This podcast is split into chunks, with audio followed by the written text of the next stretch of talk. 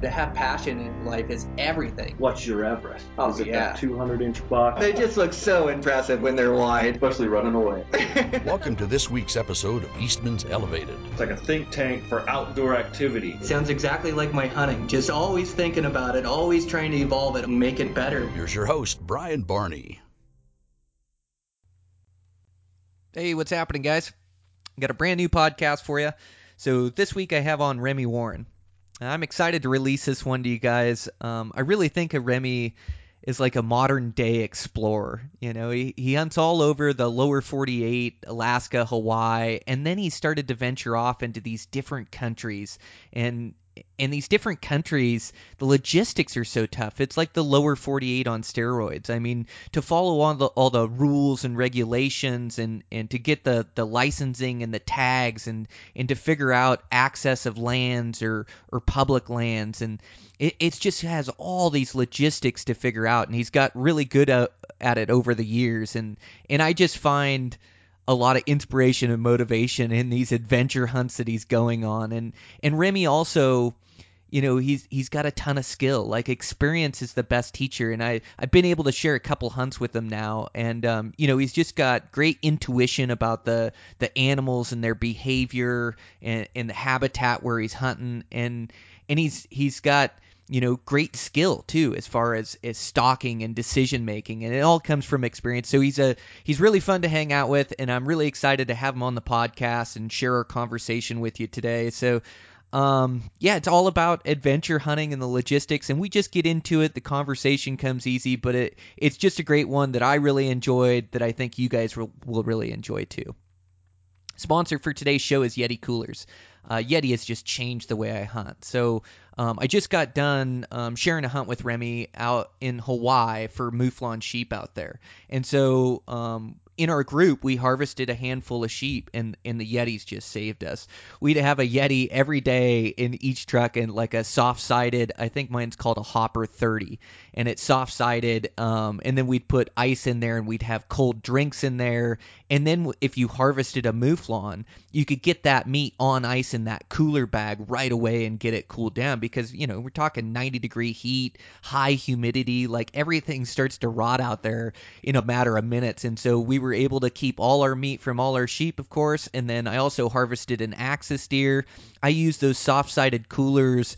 Um, you know, I got the meat back to Hawaii, was able to, or back to uh, uh, my buddy's house there on Hawaii, was able to process it freeze it in his freezer, put it in that Yeti hopper. I fit in a sheep and an axis deer, and then fly home with it frozen, use it as my carry on, have it here at my house, and then share it with my family. So it it's such a cool deal. But uh, Yeti just keeps the ice longer. Um, you know, I use their coolers for all my hunt hunts. Um, it helps so much to have a big cooler back in your truck that you can get an elk in and get it chilled down. I make so many hot weather hunts um, that it it really extends the days I can be out there, and it's it's just great for meat care to get everything cooled down and chilled. And like I say, it's just changed the way I hunt. I always mention too that it's a bear-proof container, so national forests that have restrictions on storing your food in a bear-proof container. Um, you know, you can hang it in a tree 10 foot up, 4 foot uh, away from the trunk, or you can just stick it in a Yeti and stick a lock on it. So your truck does not count as a bear proof container. A normal cooler does not count as a bear proof container, but a Yeti does. So uh, a bunch of different products. Their their thermoses, their their their cups, uh, you know, everything. They're they're soft sided coolers. I want to get one of those backpack coolers. Uh, they look like uh, they're pretty cool, and then you could carry your stuff with you. Um, and, and then they're big coolers. I think I run the the the 110 or the 120 and I can fit an entire elk in it. It's just amazing. But um, great coolers, great product. Thanks to Yeti for sponsoring the podcast. Over there at Eastman's, um, yeah, we're just getting ready for season, uh, getting everybody's hunts lined up, getting all our video stuff lined up, um, got everything turned in. Uh, I've got my hunts that I'm going to film this year, so uh, going to do that Wyoming high country deer hunt, super excited about, and then going to do my Montana elk hunt. Uh, so I got a couple I'm gonna film, couple I'm not gonna film, which is nice too. You know, where you just immerse yourself in the experience. And um, and I love to hunt wilderness so much. Like a lot of these filmed hunts can only be done on national forest. Um, but it, it's gonna be fun to really focus and try to capture a couple of these and uh, put out my best films to date. And then it's gonna be really fun to not try to capture them and try to go for a big one.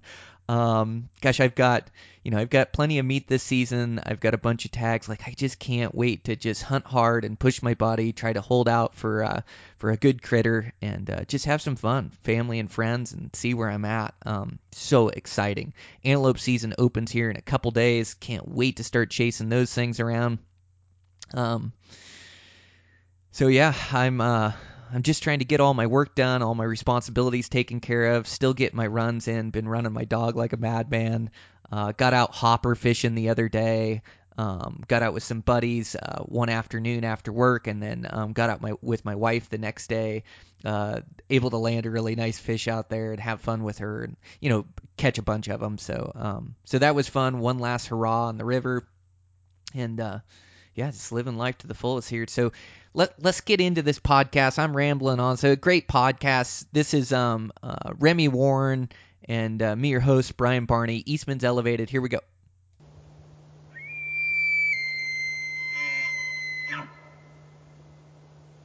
All right. Well, we'll just get right into it and get talking, as I know the podcast will come easy. Um, man, you've been busy. You've been traveling all over. Uh, it's been a really cool deal to see that uh, that Seiko traveling you've been doing. I built that rifle, and then I saw you were in Australia, uh, Asiatic water buffalo. Man, that was a wild hunt. Yeah, it was it was a really fun trip. You know, I've hunted them before, but um, it was just pretty cool to actually like there's a lot of hunts that I've done. That was I did that archery hunt before, and I actually when I was there, I thought this would actually be really fun rifle hunt. Um, kind of just push yourself, try to find the biggest one you can, and uh, I don't know. I, I really enjoyed that trip. It was pretty cool. Man, it looked really cool. There's nothing more remote than that northern territories of Australia. There is nothing out there, is there? No, it's like you'll drive. I mean, from town, you're driving hours just on dirt roads, and there's a few small communities out there, but um, a community could just be like this two small houses, and they call that a community. So you're like, oh, that, that community on the map. It's literally like two little houses. Two houses makes a town in Australia, huh? Yeah, exactly. like, oh, yeah, I guess that makes sense. Like if a couple people live here, it's a town. Well, it's wild because it's like a different kind of remote too. Because uh, most of the time when we think of remote in the lower 48, we think about backpacking way back into a wilderness and being by ourselves back there. But it's just a different case in that northern territories where it's so remote, but you have to have a vehicle and rely upon a vehicle just to get out there and cover the miles to even see that place. Yeah, that's that's the thing is like you can kind of drive. Well, it was quite it was pretty wet while I was there, so you know that limits your access. So so almost over half the year you just can't even access most of it. But yeah, you can drive. You know, it is fairly flat, and there are roads put in places. And it's almost like people just push roads out through whatever. And as it gets drier, you can drive more places. Um, but yeah, you can kind of drive anywhere. But if your vehicle breaks down, you're you're really you really are screwed. Like there's you know it might be a month long walk back. You go, oh shit. you know, and if you got to cross any kind of water or anything, you probably aren't going to make it back. Um, there's actually a guy right now uh, that's doing like a solo trip, just like hiking across Arnhem Land, and I, I don't know how long it'll take. Probably take a couple months. But I'm like, man, that's that's a pretty crazy uh, feat to do.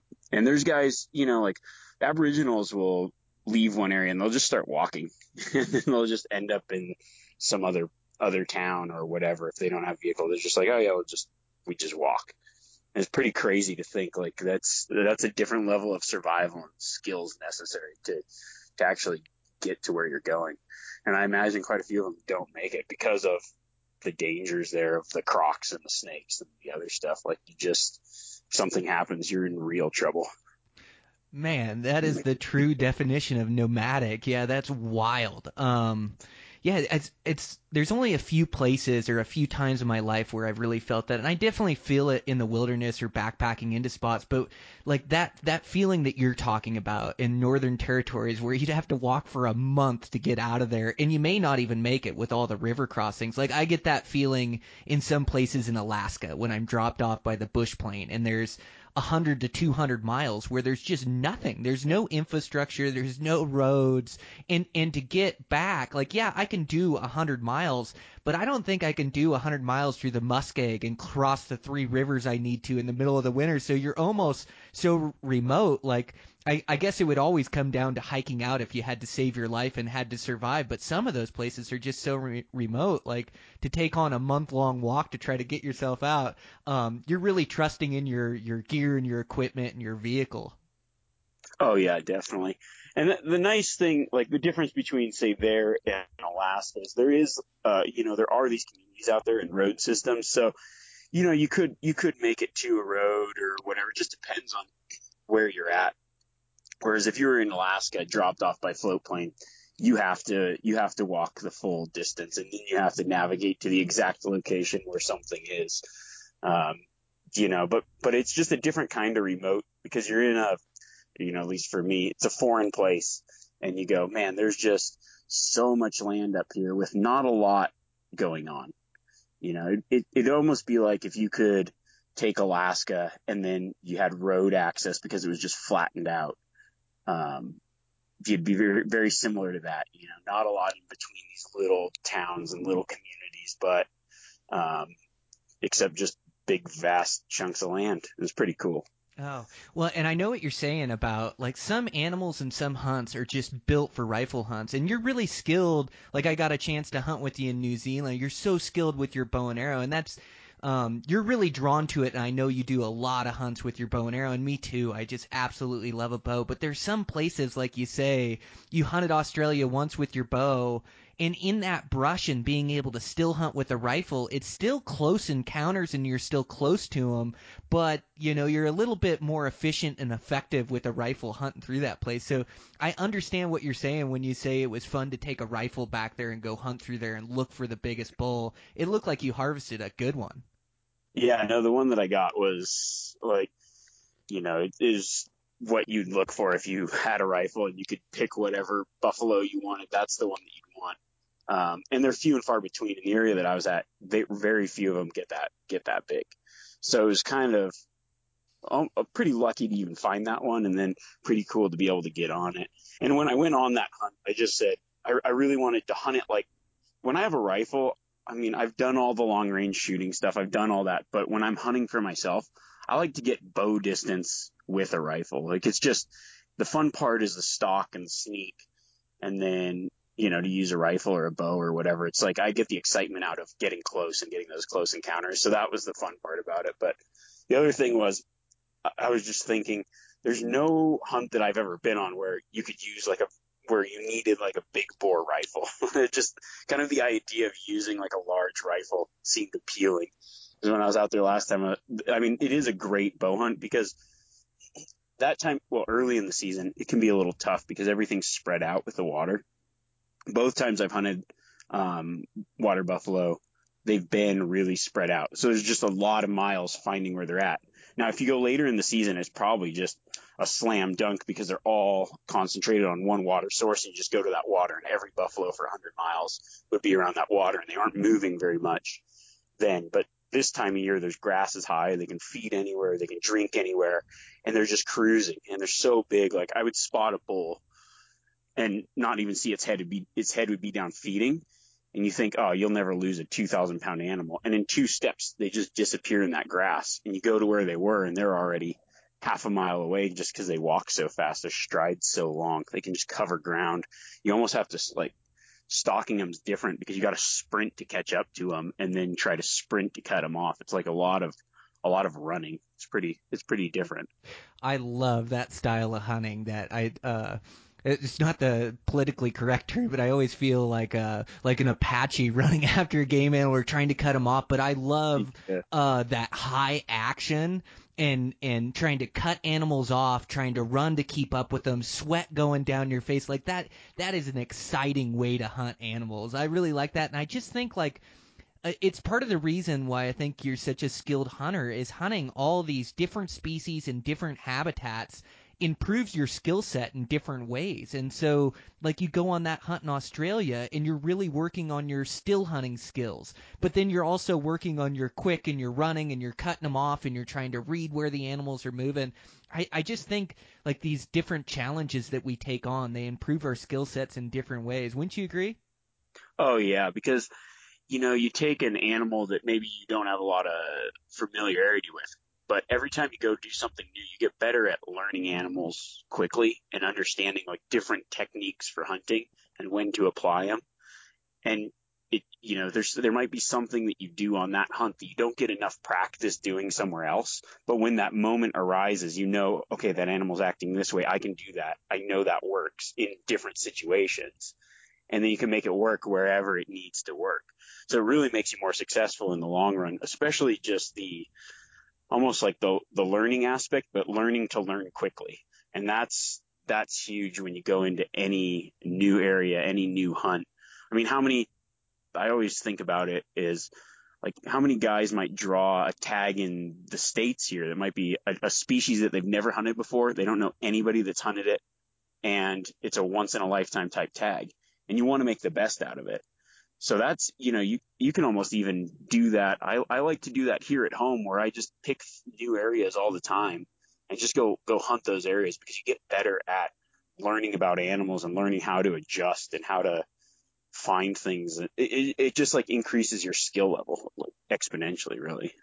Oh, absolutely. Yeah, and and then those skills transpose to other hunts just like you're just like you're saying. And um I, I like the way you stated that that it's like the quicker you have to adapt to the conditions you're seeing in real time. You have to evolve to what the animals in the the habitat is giving you. So you're right. You you just um you get really good at, at, adapting on the fly or learning quick or being able to recognize patterns or behaviors with animals and then you're able to apply it but and, and really experience is the absolute best teacher out there like it it, you know, if you're paying attention to it, you're you're able to learn and evolve and, and put those that skill set in place. So like when you when you do draw one of those really sought after Western tags, or you're going after a once in a lifetime tag, if you've got all this hunting experience to rely upon and, and, success to draw from, you know you can go into that that hunt and, and you're going to turn up animals and you're going to create opportunities to where if you're not hunting a whole lot and you're waiting 10 years to draw one tag, you can draw the best tag in the lower 48 and go in there. You just don't have the skill set to be able to locate the animals, to be able to create the opportunities, to be able to make the right decisions to, to be able to be successful. So experience is the best teacher and especially when you, you, you vary it so much like you do, you have hunted so many different species in so many different places. And, and I'm sure like um it, it just it it's taught you how to adapt on the fly really quick and and to be effective in these different places. I'm the same way, man. I love to explore. I love to hunt new areas. Uh, I, I think it's human nature to to look at new spots. I don't like going back to the same spots, or if I do, I like to look at that and then see like like where I can go from where I've been. Like I look at a drainage and I look at the way it faces, the way it lays out, where I've seen deer before, and then I try to find other drainages that are close that I can walk to, you know, that look the same as that. But uh, man, it's so important, and the way you stated it is just perfect. Yeah, it's it, it is fun just kind of when you're out there feeling like you're exploring something new too. I mean, I I you know with guiding I get to hunt the same area a lot like every day of the season over the course of my entire life. And because of that, in that area, I, you know, I've become super successful and I've, I've learned a lot. But it's weird because what I remember as a kid or even in my mid twenties, you know, 10 years ago, certain places, it seems that it seemed so big and so wild. And now it just seems so small and so docile. And it's only because you know what's around the corner there's not, you know, when you know something so well and you've been through it so many times, it just like, it literally feels like your backyard. And I mean, to get to that point took thousands of days, you know, it doesn't happen everywhere, but that's, it's kind of cool to go into a new area because you get that whole that whole exploration feeling. But you know, there there is something to be said for hunting the same. If you if you just want to be successful for one thing and in keep hunting the same place because every little bit of knowledge you get makes you more successful in that place for sure. And you can take those those things other places. But I there's just something about that exploration aspect that really excites me. I mean, that was the whole reason that I went to New Zealand in the first place about, I don't even know, maybe 10 years ago now. I hadn't really, at that time, I'd never even really heard of people doing DIY hunts in New Zealand. I thought, nah, I researched it, put in the time like that'll be an adventure. And now after, you know, 10 years of exploring that country, you start to feel like, okay, I got this figured out. Where else can I go? And I've just been looking at other places around the world where I can do the same thing and just go and just feel like I'm exploring and, and doing something different, something new for me and that's I don't know that that's always exciting for me. Oh, dude, you're a true adventurer. You're going to the last frontiers and places where other hunters don't go, and, and then learning it and exploring it yourself. Yeah, it was wild to see New Zealand, to see a place that you had put ten years in, and you were one of the first guys to go over there and really start exploring. You know, from the U.S. and doing it on your own, like you say, learning the different places, spending your time over there, guiding. Um, yeah, it was crazy to see your knowledge of that place um, just putting in your time. But yeah, it's a it's exploring and seeing those new places. Um, it it's uh it's what excites me and what gets me up in the morning. And and it is a mix and match, like you're saying, of hunting old spots and hunting new. You know, using that knowledge of hunting places year after year, like hunting here in my in my home valley, the Madison Valley. I spent 20 years exploring around and hunting this place, and like you say, you know every drainage and kind of how the elk move through and where to cut them off and where you'll find them, you know, in in different seasons and different conditions. Um, but yeah, I just still like to go explore these new places. And in the lower 48, like the West, they, like there's so many cool places to see. You can explore your whole life and still not see it all. It's such great opportunities, and they are some of the finest animals to hunt. The, the mule deer and, and elk and antelope, bear. Like it just doesn't get any better than those species. So um, it's really fun. Yeah, I like to mix and match hunting hunting the new, hunt with the old. Yeah, and that's what sometimes you know. In order to, well, growing up in Nevada, it's nearly impossible to get tags it seemed like that's originally probably why I switched to archery hunting just so I could get tags. And then you start looking at other places you could go if you didn't draw a tag. And that's really what kind of started my whole excitement for just going other places and checking out new stuff is just the desire to just actually be out there and hunting cuz you're you're going to have I mean there's there's a lot of guys that I know that just go, "Oh yeah, waiting for their good tags or waiting for whatever tags." But man, you're just better off to have more. I'd rather have 10 elk hunt experiences than one elk hunt experience every 10 years because it's like a primo tag. And that's just my philosophy because in those 10 years, you're probably going to get something pretty good and you're going to get a lot of experience. And then if you happen to draw a great tag along the way, awesome. You can make the most out of it because you've got the knowledge of you know, hunting knowledge as well as just knowing about that species or whatever. There's so many guys that I just encourage, like they're like, oh yeah, I'm waiting for this, or I want to, you know, I'm waiting for this draw. It's like, man, just go find a good, good spot. Don't be afraid to explore and don't be afraid to come home empty a couple times. But in the long run, it's really, you're just banking experience. You're banking experiences and it's just, I don't know. I think it's a better system. I do too. That's and you still put in for some good tags here and there with your you know your Yeah. tag application strategy. You're still putting in for good places and hopefully you do draw one of those good tags, but in the meantime, yeah, you're hunting over the counter zero one point units and it's amazing once you gain the knowledge like how many like there's trophy critters throughout the West. Everybody wants a 200 inch mule deer. Like there's 200 inch mule deer out there in a bunch of easy to draw units. Like they build big bucks and big bulls in these units. You just got to get out, explore, and figure it out. And you're right. You can wait 10 years for one good tag. Or you can be hunting for 10 years, and inside that 10 years, you're probably going to bump into a pretty good bull along the way or a pretty good buck along the way that you're going to harvest and get all that experience and experiences, just like you said. Yeah, exactly. Yep. Uh, what tags do you draw this year? Um, I didn't really draw a lot of tags this year, but I've got a lot of trips planned, so that's always good. Like it's actually probably a good year not to draw a lot of tags, but I did draw um, a, a mule deer tag just pretty close to home here in Nevada. Um, one that I it was funny. I I didn't even really put in. I, I normally don't put in for it, and I've planned so much on which areas in Nevada I'm going to put in for. And I thought, ah, I'll just throw this one as my second choice or whatever, and ended up drawing it. So it's cool. It's fairly close to um, home, so I can kind of do a lot of scouting and, and hunt it. And there's some good deer in there. Um, some just some areas that I haven't got. I haven't hunted it since I was. I think I took. I did my first archery hunt in there when I was 12 or 13. So to go back to that area is pretty sweet. Yeah, I think I was 13. So to go back to that area will be pretty cool with a little a lot more experience and just see. Um, it'll be kind of fun to just hunt that area again because I haven't hunted it in so long. Um, I'm, I'm actually really looking forward to that.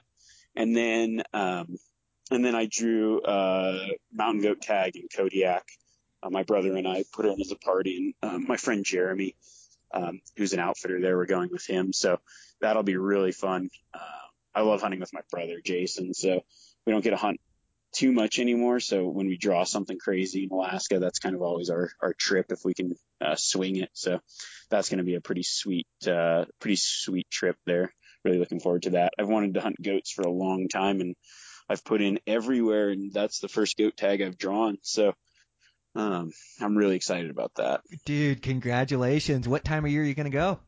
So that's going to be, um, October. Yep. It can be Yep. absolutely gnarly in Alaska in October, huh? Yeah, you know the, the the cool thing about that hunt is there's a lot of goats and it's off of I, so it's the south or one of the road system uh, tags there. So um, you know it's cool because you get that whole backcountry experience, but you don't have to fly in. You can just you literally just park at the trailhead and start hiking, and that's pretty sweet. Like um, as far as just accessibility, it's pretty cool.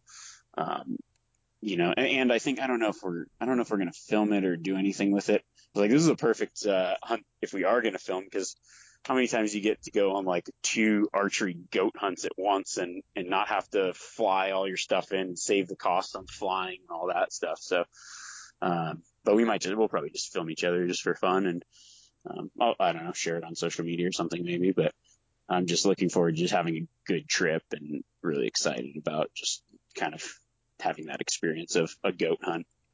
Yeah, how cool. Well, and you've just gotten used to filming your hunts. You do, um, you film them solo. You take all your own pictures, all your own video. Um, but you've gotten really good at, at video and hunts that you're not even going to make into a show. You share a lot of your hunts through social media. Yeah, yeah. I, I'm like, if I if I've got it, that's easy for me to share it that way. Um, you know, without spending a lot of time editing or whatever, but still being able to share it. And I think people like to watch it. Um, if they don't, then I'll probably just I don't know. I don't know if I then put more energy into doing fewer hunts, but just um, you know, making them for solo or something like that. But I, I, I enjoy doing it that way because it's like cool. You get to share it. It's nearly, it's pretty close to real time. It, you know, it just depends on where you're at. A lot of times, places you don't have service, so I just, you know, save each day as it happens and then load it when I get home or, or when I get back into service or whatever. But um, yeah, I, I actually enjoy that. It's fun to be creative, and I, I like the challenge of trying to capture my stuff on video. I've always loved filming my hunts, like ever since I was a kid. So every time I've gone into the, the field, it's been with some form of video camera, just for for fun sake, and just to be able to look back on it. I mean, I would film stuff, and that was always my like Christmas gift to my dad when I was a kid. Is just I would edit a video and be like, oh, here here's our hunts from the whole season or whatever. Just always have that camera and that gun or bow or whatever handy. Um, and it's so cool just being able to look back on all that and have all those memories and have them all. You know, if I ever want to go relive a hunt, it's like sweet. I can just go look through my computer and like check out some video or whatever. It's, it's just fun. I enjoy it. Man, well, um, it's such a great platform nowadays, and um, that Instagram story, it's such an easy way to share those hunts, and and you're the best at it. God, your stories are so good and so engaging, you know, um, Oh, and it's so fun like that that media style, like you say, to be in that real time, even if you recorded it and put it out four days later when you get back to service or whatever, but you're following around in real time while while you're on that hunt. And those short 15 second clips is is such a great format to share it where you can mix in um you can mix in photos, you can mix in video, you can mix in text um, you can really tell the entire story through those 15 second clips. And so I know I absolutely love them. And just following yours has made me do more of them and more of the stories. And they really don't take away from the hunt. Like um, sometimes video in these hunts is a production. It makes it you know so much more difficult to be successful. It makes it more difficult no matter how you're videoing your hunts. But um, with an extra cameraman, an extra guy, you're paying daily wages and then having to edit the whole thing to get it's such a major production and process where the Instagram stories you just have your phone and your camera and you just capture clips and you really are engaged in the hunt. And then you get back 4 or 5 days later and you put together those days the clips the photos. So it really tells the entire story man. It's such a fun format to put together. Yeah thanks. Yeah it's fun and you're right. Like I hate anything that makes me feel like I'm not there just hunting. And for me, you know, when I'm filming myself, it it feels like I'm still immersed in the process. Um, so it's it, it's not like detracting from it in any way. I just hate anything that feels like I you aren't really you're taking away from your experience, you're taking away from your hunt. But when I'm like looking through it at things through a camera or whatever, I, I tend to remember it better because you, you have to pay a little more attention. I might be setting settings on the camera and like thinking about the lighting and thinking about the angle of things. And it, it just actually, for me, actually puts me even more in the moment than take it away. Because some people always ask, "Oh, does it take away from the experience?" But for me, when I'm messing with the cameras and, and doing that stuff, it actually makes me pay more attention to everything around me, and I, I remember the whole trip more. Because there's times when I, just go out and don't mess with the cameras or anything like that, and you kind of you kind of lose all those nuances of the things around you you know, because you aren't paying as much attention to maybe a plant that you think is cool and you spend two minutes taking a photo or video of this one plant and like I'll remember that, you know, it, it, it actually took time to pay attention to that, or like the the sunrises and the sunsets and those kind of things, because you're, like, oh, that's cool, I'm going to capture that, and and you really you invest time into those little things along the way, and you actually I actually end up remembering things better and clearer, and just have I don't know, just a more in depth experience when I do those things with the camera. So for me, it actually adds to the experience, doesn't take away from it, which you know, might seem counterintuitive, but that's, I think if you tried it, you'd be like, oh yeah, you, you'd, understand what I'm saying. Yeah, um, that hits home. I've never thought about it that way, Remy. Like, um, but you're absolutely right. It adds to the experience, capturing it. And the human memory is so foggy. Like, um, you kind of remember your own reality, or you mem- remember pieces and parts, but you try to remember back to an exact experience you have. You can't paint the picture all around you like you can with a video or like you can with a photo. And that just seems to jog your memory so much of the place you were standing and the place you were at.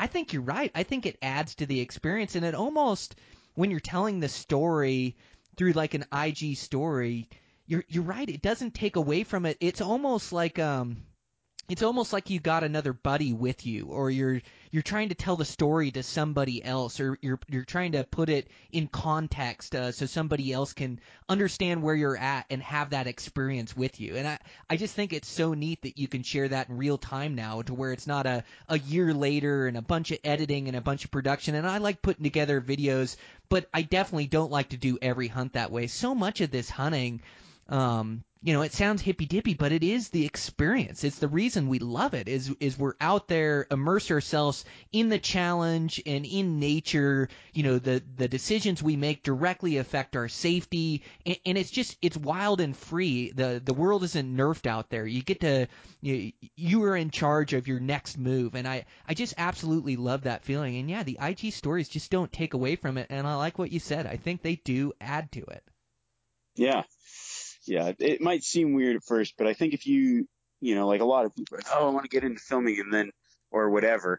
If you, even if you're just on a hunt, it's fun to like, if I'm on a hunt, film my friends or take photos while I'm out there, capture it. But it does take a little bit of time too. That's the other thing. That's why for me, it's just easier to do it myself because I know if I'm going on a stalk or whatever, I want to be able to take the adequate amount of time that I need to do whatever I want to do. And it's way easier for me to do by myself than with someone. But on that, um, on that Sako hunt for the water buffalo, I actually had somebody with me all like doing a lot of the filming. And then we kind of just, you know, I would do my thing, he would do his thing, and we kind of combined stuff and put it together at the end. And that actually worked pretty good. That was the first time I've tried doing something like that. Um, you know, it took a little bit of pressure off. But then on the flip side too, you're like, well, I don't know. I just I get so used to filming myself or doing my own thing that it's e- I don't know. It's just easy to not have to wait for someone else or whatever. You know, it's just easy to do it yourself sometimes. So it's a cool. Um, this is a cool format for that one. It's just a little bit different. You just get a little bit higher quality when someone else is there because you don't have to keep going back and doing picking up your tripod and carrying it and moving it and setting it down. and saves a lot of time someone else is there. Yeah, well, they're just focused on the footage, where you're focused on the footage and the hunt. So I, I'm with you. It does it does put some good stuff together. But you're right. You just get in the routine, and I actually take pride in capturing my own photographs. A lot of times I'll have a photographer with me, and I just want to take my own photos as well. Just uh, I take pride when I get a good photo. Um, so so I like having my own photos, my own video, my own stuff that I've taken, and I I see you too. You take a lot of pride in in the photos and the stories you put together, and, and a lot of that is is like being able to have control over it and you got to have an eye for it. Like a lot of it, like you've got a really good eye. You've been doing it a long time in video and hunts and doing these stories. But I I noticed even as like in New Zealand when we had marched together, you got a really good eye for a good shot. You know, like uh, filling up your water bottle at the crick is going to add to that story, add to the deal. And so you grab that really quick. And so you've got a good eye for grabbing shots to where you're not wasting a lot of energy taking thousands of photographs to use one or two. Like every time you stop to grab content, that's something you're going to use. So you have a good eye for that where you're not wasting a lot of time. Yeah, thanks. Yeah, that, I think that just came from like doing solo hunters so much. And when you go, oh, I'm going to do a, a six day backpack trip and I've got two batteries and one memory card, you oh, know, no. and you're like, we're going to make, that's just how I would always roll. I'm like, all right, I'm, uh, show's gonna, we're gonna edit it into a 23 minute show. I'm gonna get 27 minutes of footage. like no joke. I did not spare much time for leftover just garbage. So it's like if it, if I take it, it's getting used, and so you just got to make it good, you know. yeah, that's absolutely right. Um, well, yeah. Uh, so you got those those early season that early season deer hunt in Nevada. Um, didn't you? Aren't you? Um, you you just got back from Europe. Which hunt was that? Um, I that was uh, I just went and hunted uh, roe deer and muntjac in England. It was actually like a quick stopover, um, more of like a field trip than anything. I thought ah, it'd be kind of interesting to see how they do things over here. Um, while I was over there, well, I was actually in Lithuania for a wedding, so um, I wish I would have done a little bit more research and um, because there is like right now the roe deer are rutting in a lot of places. But having been over there a couple times this year, uh, different places in Europe, I've realized there's so much hunting over there that's actually pretty accessible. So that's kind of going to be my next little foyer into the just different stuff, just exploring different places over there and places you can go hunt on your own. And um, there's just so much opportunity that all, I don't even think a lot of people realize. You know, it's pretty it's pretty interesting, and uh, and a lot of hunting culture too that I just think over here we don't even don't even think about. Lots of cool species and um, like know in most of those Nordic countries, I mean, they hunt brown bears regularly. And you're like, what? You can hunt brown bears in Europe? Yeah, I mean, there's there's bears, moose, um, reindeer, caribou in some areas, roe deer. Uh, what else? Um, oh, in Finland, there's white-tailed deer. There's just like uh, the, the whitetails are actually released there, but um, you know, and then you go to other places and there's species of ibex and there's just so many different species and different things, chamois, just crazy things that you, you don't even really think about. And you look at it, oh, red deer, red stag, um, fallow deer. Yeah, there's just so much different stuff and so much opportunity in different countries. And quite a few of them are like, have a pretty strong hunting culture that almost it's, it's a different hunting culture, but it's pretty cool. Like how in some of the Nordic countries and Baltic countries, I mean, hunting's ingrained in everyday life. Like you go to a restaurant and the the food that gets served is seasonal and it's something that the chef himself shot, like a moose or whatever. And that's pretty cool. Like you just don't get that experience here. Man, that is really cool. Yeah, it's um so different. It's like uh it lets you're a true explorer by nature. You're always looking for the next frontier and those different species and those different habitats. Uh, and, and uh, it's so cool that you're finding opportunities um to go over there and be able to experience that. Um man, you name some really cool species over there. And it's just like every place you go is just so different too, but there's got to be like uh, the a big part of those trips for you has to be like the logistics and the challenge because different countries it's different to put it all together and to get the permits you need and to get your rifle over there. There's a lot of logistics and uh, logistic work that has to go into it to make that thing um to to make it all flow and make it go uh smoothly and to be able to get over there and go hunt man. That's got to be part of the adventure for you Oh yeah, it's you spend just as much time planning as you do, maybe even more time planning than the actual hunt. At least the first time, because everything's new and you're like, it's kind of like, okay, well, how am I going to do this? Where do I get the permits for that? And it, it's a it's a big process, and it takes a. T- I mean, sometimes like some of this stuff that I'm thinking about doing, it might be a couple years before I even actually get on the ground there of just research, talking to people, figuring things out, understanding the logistics. And then, okay, if I do go hunting, how do I get stuff back? What are the rules on that? How do I, what do I do with, how do I take care of the meat while I'm there? Where do I go after I get all just the, the little tiny things that you might not even think about. And then just planning and the things that you need to bring and the, yeah, it, it's a huge process, but some of that's fun for me. It's like before I go to bed at night, instead of whatever reading a book or whatever, I'm just researching things, you know, trying to find people that I could talk to that have maybe been there and just all kinds of, just like you do. It was, it's essentially the same process that I do when I drew, if I draw a tag out of state in an area I've never been.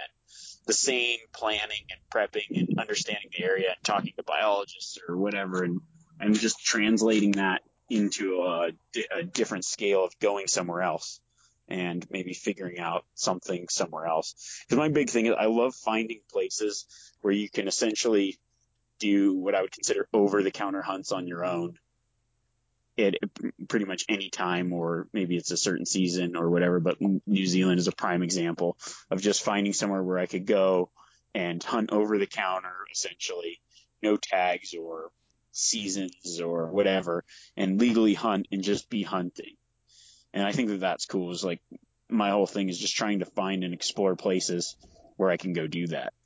And there, I've I've done a lot of them around myself out here in the West, and there's still so many that I could do. But um, it's cool to just kind of think, oh man, I could go to this other country and do that as well. That's like that's a crazy adventure. An absolutely crazy adventure, yeah. Um, how cool. Eh, uh, are you still putting together? I know we had talked earlier about like a, a Russia snow sheep. Are you still putting that together? Um, yeah, so it's actually um, I'm, I am going to Asia uh, in October, but it's not Russia, and we aren't revealing where it's at just yet. Gotcha. but, um, okay. I'm putting that together, and it will be a pretty sweet. I'm really excited about that. It's been something that I've been thinking about and dreaming about for a very, very long time. Um, so I am planning on hunting sheep and ibex in Asia. Um, and that'll be for, um, on the, for the Sako thing as well. So we'll have somebody filming as well as myself documenting and then doing the stories, like releasing the stories and the videos as quickly as we can. Um, yeah, I'm really excited about that trip. That's kind of my, uh, you know, I, I never like to call anything a once in a lifetime trip, but it's like a, it's a trip that you think about your whole life. so that's like, a better way to phrase it, you know. Man, Uh, how really cool. excited about that. Yeah, I remember you talking about that hunt, and I know you've been planning it for a couple years, if not longer, to go over and do it and putting the logistics together. How neat it's going to come together to hunt ibex and hunt snow sheep uh, somewhere there in Asia. Um, yeah, that's going to be an unreal trip, and how cool that you've got somebody else to help gather content. So I know you're putting out the um, IG stories. Like, um, is there going to be another home for these videos once you get done with them, like the buffalo or like the sheep hunt? Yeah, I just started putting them on my um, on my YouTube page as well, my personal YouTube page, which honestly I haven't used in probably 12 years. So I'm I'm trying to kind of revamp that, at least just have a place where things last a little bit longer, because I know in some of the other social media stuff like Instagram or Facebook, everything is just so so daily. It's like if you miss it and you want to see it again, it's hard to find, and it's not really conducive to um, sharing with people or whatever if you wanted to. So I do have, I'm starting to put more videos up on my uh, YouTube page. And I think I was kind of thinking about it. I was like, man, I got um, just so much content that I don't use even. I'm thinking, man, it just, for a long time, my whole thing was like, I wanted something to be qual, like really good quality. And I just was afraid to put stuff on YouTube for a long time. I just didn't want to I don't know why. And I just got so busy with other stuff. I just didn't have time to edit things or put things on there. Um, we did, we always put the solo stuff on the solo YouTube page, but my own personal one I stopped really using. So I think I'm just going to start putting that kind of stuff on there and then even just doing more like tip stuff on there and just random, not random stuff, but like quality stuff, quality information that's easy to put on there. Um, so I'm going to do some more of that. So I'm just kind of just really just revamping my YouTube stuff and probably just going to start being more active on there. Um, at least so I've got like a library of things if I ever need to go back to or whatever they're, they are somewhere. Oh, good on you. Yeah, that uh, that's such a great home for your for your content. Like you say, you've got to have hundreds of thousands of hours of, of content, and, and and people are hungry for that content. And you're right, the the platform, the Facebook and the IG is so daily, and they're good stories, but it's tough to it, it's tough to find stuff in the past to where that YouTube, yeah, if you had those videos out, um, guys would get a lot out of it. I, I think that's a great move for you. You need a home like that for all your videos. Yeah, it's like uh, it'll be. I'm I'm excited about it. You know, whether people are able to find it or not, I don't know. You know, especially because I haven't used it in so long. Like it's probably on the back list, but it, it is there. So if people want to find stuff, I've got like some real old stuff on there that's just probably slightly embarrassing to even have. And then, uh, should just block it and turn it all off. Um, but uh, no, it's, it's it's actually funny to just see some of the. Um, I actually looked through some of my old videos and like, man, it was just you know in, at the time I was like that was cool, but now I'm like, what was I thinking? but uh, yeah, so I'll probably I'm gonna put stuff on there that I'll, I'll be thinking that ten years from now. Like, what was I thinking? Why did I do that?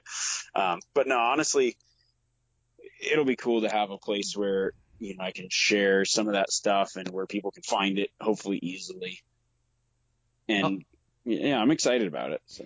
Yeah, no, that's perfect. And if you build it, they'll come. Uh, uh, people want that content, and your content is so good that yeah, you start putting stuff on there, it's gonna grow pretty quick. Um, but yeah, uh, like um, those those little little video snippets and information. Like there's a new age of hunters that are really trying to cut that learning curve, and so to have a place where you can go find that and go find those videos, and, and then join in on the hunt. You've been doing it for so long. You're like um you look at the stuff from the past and you almost get embarrassed by it because uh you've come so far. But but video it's an art form where it's just like hunting. Like the the more experience that you have the better you get at it. The more videos you put together the the better you get at knowing which shots you need to put it together. And i always thought like um I'm doing the coolest adventures and coolest hunts around. If I could just have a cameraman and just capture it, I would put out the best videos out there. And I was wrong at first. Like I just I should I didn't have the experience to know what kind of shots I need to be able to tell the story. And so, you know, it's taken a handful of years of really going on these hunts, thinking about it, reviewing footage, editing footage, and, and I'm just getting to the place now where I'm actually proud of, of the videos that I'm putting out, and I think they reflect the experience that I had in there. But that's that's an art form. That is really tough to do to to be able to transcribe that experience or be able to show that experience that you're having on that hunt and to put it to film and then show it within the constraints of you know whatever it is, a 22 minute video or a, a 27 or or even a 10 minute or even a five minute video to have that show your hunt and show that experience is really tough to do. It takes time and experience. Yeah, that's the thing. Is like, you know, starting out, you go on these, you know, like that is the most epic adventure I've ever been on in my life, and you look at the what you got, and you're like, that does not translate at all. and then, and and that's probably, I think, part of the reason that I really, when I was, you know, by filming myself, I was able to just really be like, okay, it's on me to show the experience how it is. Because that's the hardest part is actually showing it how it is. There's some videos that I've done, like say that other people have filmed. Um, one that I can think of is like a moose hunt that I was on with my brother in Alaska. We weren't, I wasn't filming it. Someone else was filming it. But like when I watch that, I think like a lot of people think, oh, that was a cool video. And I just don't really like it personally, only because I know everything that happened that wasn't in that. and it just makes me go, man, it was just such a different experience for me than what that video shows. I mean, the, the highlight reel is there, but the actual grinding and, and how tough we had it and the things that went wrong, but none of that's there. And you just, it's, it, those are the things that just remain in hunting stories. But you look at it, you go, man, that's the, the best, the one, the videos that I like the best and the ones that I am the most proud of are the ones that really just capture how that experience, how everything went down. And, you know, and, and, and so over the years, like, I really feel like that's why I like the solo hunter stuff because when those, those videos come out, it just feels like that, that's what happened, you know, and the way that I do those, I film things as they happen and it just feels more natural to me. And that's why I'm like, okay, I'm really proud of some of that stuff because it was hard to get, but also it really just captured that hunt the best that I could. And I think that there's always things that you can't get, but over time I've learned how to kind of capture the things that really show what's going on. Yeah, that's it. Um, you know, uh, capturing the kill shot is one thing, but that doesn't make the video. It's telling the story, so so people can be there with you, and it's capturing the the highs and the lows. It's when you don't want to turn the video camera on or you don't want to tell the camera something. That's the exact time to hit the record button, you know, because that's authentic to catch you in the low after you miss a shot or after you blow a stalk or to to catch your emotion or like fear in your eyes when you've got big storms rolling in or you know whatever the case is but it seems like uh, uh you have to do a good job at not only capture, capturing the highs but capturing the lows and real emotion and authenticity yeah, and that's that's the hard the hardest part for me is getting the motivation. I think for anybody that films or does anything, the hardest part is to get the motivation to take the camera out when the weather's shit. Because you're probably like, I buy all my cameras; they aren't cheap. Like I do not want to destroy them because of one stupid shot in the rain. You know, so you really have to like, you can only so show so much, but you also kind of want to get that as well. I'm always torn. I'm like, uh, so I've got a GoPro that I just like, all right, rain shit shot, and it never looks bad. You know, like you remember it on how bad it is, and you go, oh, it, does, it looks like a nice day in this GoPro. it's uh, it's it's tough to capture that gnarly weather uh through the lens, like you say. That's a it's it is a good idea though to have that GoPro with a waterproof case because I struggle with that too. Bad weather comes in, it's the best time to take shots, but I I can't I can't soak my camera and ruin my camera. Like it's uh I've got to protect it too, you know. So it's tough to get those pictures and videos when the weather is bad. Uh, the GoPro is a good idea though. It'd be a good idea too. Um, like I know capturing uh time lapses at night and like big lightning storms that roll in and stuff. It's pretty cool for that. You can really capture some good shots with that GoPro. It, it's just like anything, just get in the habit of using it. And you use yours a bunch on your stalk and even if you didn't get the the kill shot on your big camera, you usually get it on your GoPro so you can edit everything together cuz you know most of the time you're filming by yourself trying to get the kill shot with a bow and arrow which is extremely difficult. Yeah, that's what I mean. I've gotten to the point now where I figured out the ways to make it easier on myself. And it's just so many little things that have gone wrong in the past and blown it for me and just made me so frustrated. But now it's gotten to the point where it's almost, it's become a lot easier.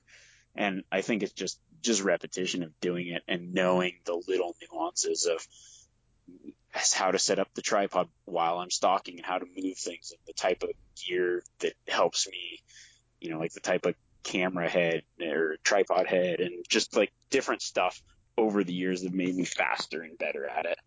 Um, but yeah, man, I, there, I've gone through lots of struggle, lots of struggle, just grind, like knowing that I, and, and the hardest part is I, I learned early on that if I didn't commit to the filming, then you just never get anything. It's like anytime you can take, if you go, oh, it doesn't matter if I get the shot on there, I'll just take the shot, then you'll never, you like never get the shot. You'll never do it. So you, you almost have to say it's all or nothing. And that's, that's the hardest part sometimes. I mean, I can think back of a, a uh, one time, probably what would have been the best mule deer of my life. I missed out on because I committed to the cameras and I wasn't going to shoot unless I could get it on film. And afterwards, I'm like, why did I do that? But I was also like, that was probably the most proud I've been of myself saying, okay, because if I didn't do that, I would never get like I just constantly do that because it's it's like a it's like a drug, like the easy way. I'll just I'll just not do it this time. I'll do it next time, and you'll never do it.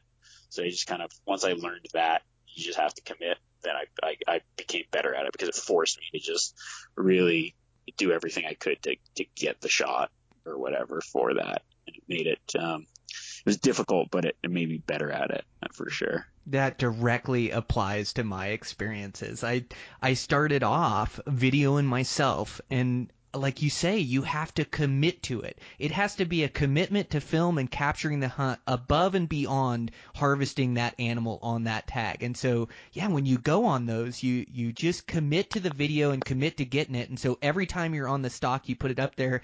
But you're right, is that that drug of the easy way or that drug of getting that harvest, it's so easy and I get caught in it nowadays where I like to capture hunts and I like to capture stories. I do a couple hunts where I'm really committed to film and then I do some hunts where I'm just committed to having that experience and not capturing anything or not capturing the video. And I do like that too, but you're right as the brain takes that easy way. And so whenever you're out and you think you might capture it, I might get the kill shot if it works out, you end up never capturing the kill shot. The only way to get the kill shot and to make the entire film is to commit yourself wholeheartedly wholeheartedly to video and capturing it. And you almost you have to video these hunts. When you go into these, you video them like you're going to be successful. You just believe that it's going to come together. And so you're getting all the shots along the way. So there's no make believe at the end. There's no shooting a bunch of B roll. Like the best hunting videos out there are authentic and in real time and capturing what really happened. And I think that you learn that early on. And so it was more important of you to to capture real time the real stalk than to set up your camera and try to pretend or try to act on the stalk to get yourself some b-roll to make the video. And i think that's what you've always been good at. But i need to be better th- at that as well is that if i'm going to video or capture those stories i just need to commit to to videoing wholeheartedly or i'll never capture it. Yeah. Yeah that's that's the thing. And once you decide to do that, it actually becomes easier because you like you just accept what it is. You don't, you don't you aren't constantly ping ponging back and forth between what you want to do and what you, you're doing. You just you just do it, and then it just becomes easier, and you just get more practice by doing it by actually like committing to it. You just every day you're getting practice doing it. Yeah, that makes sense. Yeah, you just commit to it, and then like then you're not you're not in that struggle of wondering what you're gonna get and what you're not. You just like you say, it's second nature, and I can see hunting with you. It's just second nature. Like um, you're videoing everything and taking pictures along the way. No matter if you're gonna use it for your story or not, you're just you're just capturing your hunt every time you're out. Yeah, yeah, it's fun. Like the other day, I just I'm sitting on the plane, bored. I'm just like I was just scrolling through my photo reel, like roll, looking at all those uh, photos and stuff, video from our uh, our tahr hunt. You know, I rewatched your shot on that on the first nanny that you shot, and I was like, yeah, this was fun. It's like reliving the hunt when I'm stuck on an airplane or doing something I don't want to do, I can just kind of escape and go through that. And just remember those little places and remember those hikes and remember, oh yeah, I remember getting water in this canyon and yeah, just different stuff. It's fun to fun to relive even just for personal use. Oh, it's so fun to relive. There's never a dull minute in today's day and age, you know, or a dull moment. Like you, uh, having those phones, like they're good and bad, and you definitely have to have discipline and not be on those screens all the time. But for being on an airplane or waiting at an airport, and then to be able to transpose yourself to that hunt in New Zealand or whatever the case is, and to to relive it, like the human memory just isn't that crisp. Like isn't that? But to look back at a video and to be in that place on that stalk with that shot, it really puts you back there. It jogs the memory where it's uh uh, it seems like the, the the memory is is is realer or right there in front of you, and it just sparks things in your brain where then you see pictures and you you remember being right in that spot. Yeah, it's fun. Yeah, so cool. Well, um, man, thanks a million for taking the time and being on. Um, I I know you're busy traveling around here and there and and looking towards season to the west. I'm gonna have fun following along on your um IG stories this year to see how you do. Yeah, thanks. Yeah. Yeah, I'm really looking forward to this season. It's gonna be a good good year. I got a lot of cool stuff coming up, and yeah, man, some of the some of the most exciting hunts though are some that it's just the ones that I don't know. I love antelope hunting. I'm doing a little road trip for, I just checked today. So I got my 900 antelope tag in Montana and I got a Idaho antelope tag archery. So I'm looking forward to that hunt just as much as some of the other hunts. You know, it doesn't have to be a crazy hunt. Just there's some hunts that it's just, just to be out there and have a good time. And, you know, hopefully I'll, like, I never, I never really film those archery antelope hunts just because it's, I just go out to have a good time or whatever. But I think I might share some of that this year. That'd be fun to do. I'm I'm kind of looking forward to that too. So a lot of cool stuff coming up. I'm excited about it. Well, we have so many great opportunities right around us too, and to take advantage of those, that antelope hunting with the bow and arrow is my funnest hunt every single year. I absolutely love it. I love the stalks, the close encounters, how switched on those animals are, and you gain years of experience in days just because you get so many chances and so many stalks. So, um, yeah, I'm looking forward to that as well. I got to get on and make sure I got my 900 tag. I think I'm eight or nine years in a row for that uh, Montana archery tag. So hopefully I got it again, and uh, we'll be archery hunting. But yeah, there's some great antelope around, and um, it's great to hunt those prairies. And um, yeah, it's just so fun. The the fall season is fun where you get to do a lot of those experiences out west. So yeah, man, I'm pumped. It's gonna be fun. Well, thanks a bunch for taking the time. I really appreciate it, Remy, and uh, I'll check in with you soon. Sounds good. Talk to you later. Okay. All right, guys, that's a wrap. Uh, really fun conversation with Remy. Uh, again, just feel like he's a, a modern day adventure. Just I get so much inspiration from you know these these hunts that he's going on and the logistics that he has to put together, and and also Remy's just got a ton of skill. Um, you know, he's a, a really good bow hunter, really good rifle hunter. He's got great instincts and really knowledgeable and and experience is really the best teacher and he gets a ton of experience in hunting, you know, different species and different habitats. So uh, really cool to get him on the podcast. We'll get him on again. Uh, Remy has his own podcast starting up. Make sure to check that out. It's called Cutting the Distance. Um, he he's going to do a podcast where he talks about his hunts and his experiences, and then um, what he's learned from it. So I'm sure it'll be a great podcast. Uh, so make sure to look up that and check that out. Uh, also want to thank our sponsors for today's show, Yeti Coolers. Um, Yeti coolers, yeah, they just changed the way I hunt. Like we say, uh, like I say, uh, used them a bunch in in Hawaii. Um, they work great there. They they work great for all my hot weather hunts. They also work good for my late season hunts. I can just keep ice longer. These late season hunts, when I kill like a a rutting mule deer, um, and it's so cold outside, a lot of times it can be zero or negative ten. If it freezes that meat, you know, you have a tough time butchering. You have to thaw it out, and uh, I can keep it at a cool temperature to age inside a cooler where it won't freeze solid. So uh, it's real advantageous for early season hunts, late season hunts. Uh, soft sided coolers are great for flying and traveling, and great in the boat too. I've been using them in the boat as well. And uh, then all their thermoses and cups. Um, they just make great products, and I uh, really appreciate the support. So thanks to Yeti. If you're in the market for some new coolers, make sure to check them out. Over there at Eastman's, just getting ready for our hunt, um, getting ready for this antelope hunt. Super excited about this. I think my buddy Dan will head down. And uh, it's my wife's busiest weekend at work here. So we were going to travel to the eastern side of the state and uh, check out some spots, but uh, I think I'm going to have to stay close to home here, take care of the dog, and hang out with my daughter a little bit and uh, support my wife while she's got this busy weekend of work or whatever. So um, we'll do that, but I'll be hunting around for opener opens Thursday and and uh, yeah, just super excited. Boy, it's it's fun now that season's here. You know, it's just you know, we've put all the work in, we've put all the shooting in, you know, now it's just time to go test our skills in the mountains. And uh, I'm super excited for that test. So, um, yeah, this antelope hunt's going to be fun. And then um, I've got a couple articles that I've turned in. I'm ahead of schedule, which is great. Uh, turned in one for the Bow Hunting Journal, one for the Eastman's Hunting Journal.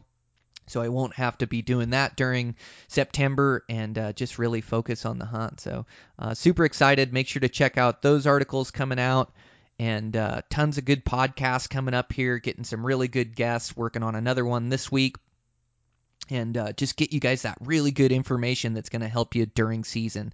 Uh, also, need to sit down record this solo one, so maybe I can do that tonight. Take some time, and you know, there's just so much. Um, like during season, like I say, you've put in so much training, like keeping yourself mentally sharp, keep yourself pushing hard, uh, keep your eye on the prize like during season. There's such an attitude it takes and then to continue your shooting to to have confidence in the mountains. And um, there's just so much goes into like during season the effort you need to put forth. And and and I, I really want to um, orchestrate and organize my thoughts on it. Uh, I've been I've started a page of notes and then like like really get them concise where it makes sense and um well you know just what's important to me during season here. Share some of my goals and eh, for the season and and um. So I'm gonna put that down. I'm gonna record that solo one, get it out to you guys. Hopefully I can get it out um, this week, maybe early next week uh, try to sit down and record it, get an intro and an ending on it, and get it out to you guys. But that'll be a great one. So, um, bunch of good content coming up, and hunting season is here. I cannot wait. so, antelope season in a couple days. I'm sure you guys got some hunts you're working towards, and um, yeah, good hunting this season to all you guys that are that are putting in the work to to get better and to improve. Um, it's going to pay off for you, and uh, can't wait to share in your success this season. So, keep working hard towards your goals, and uh, I'll check in with you next week.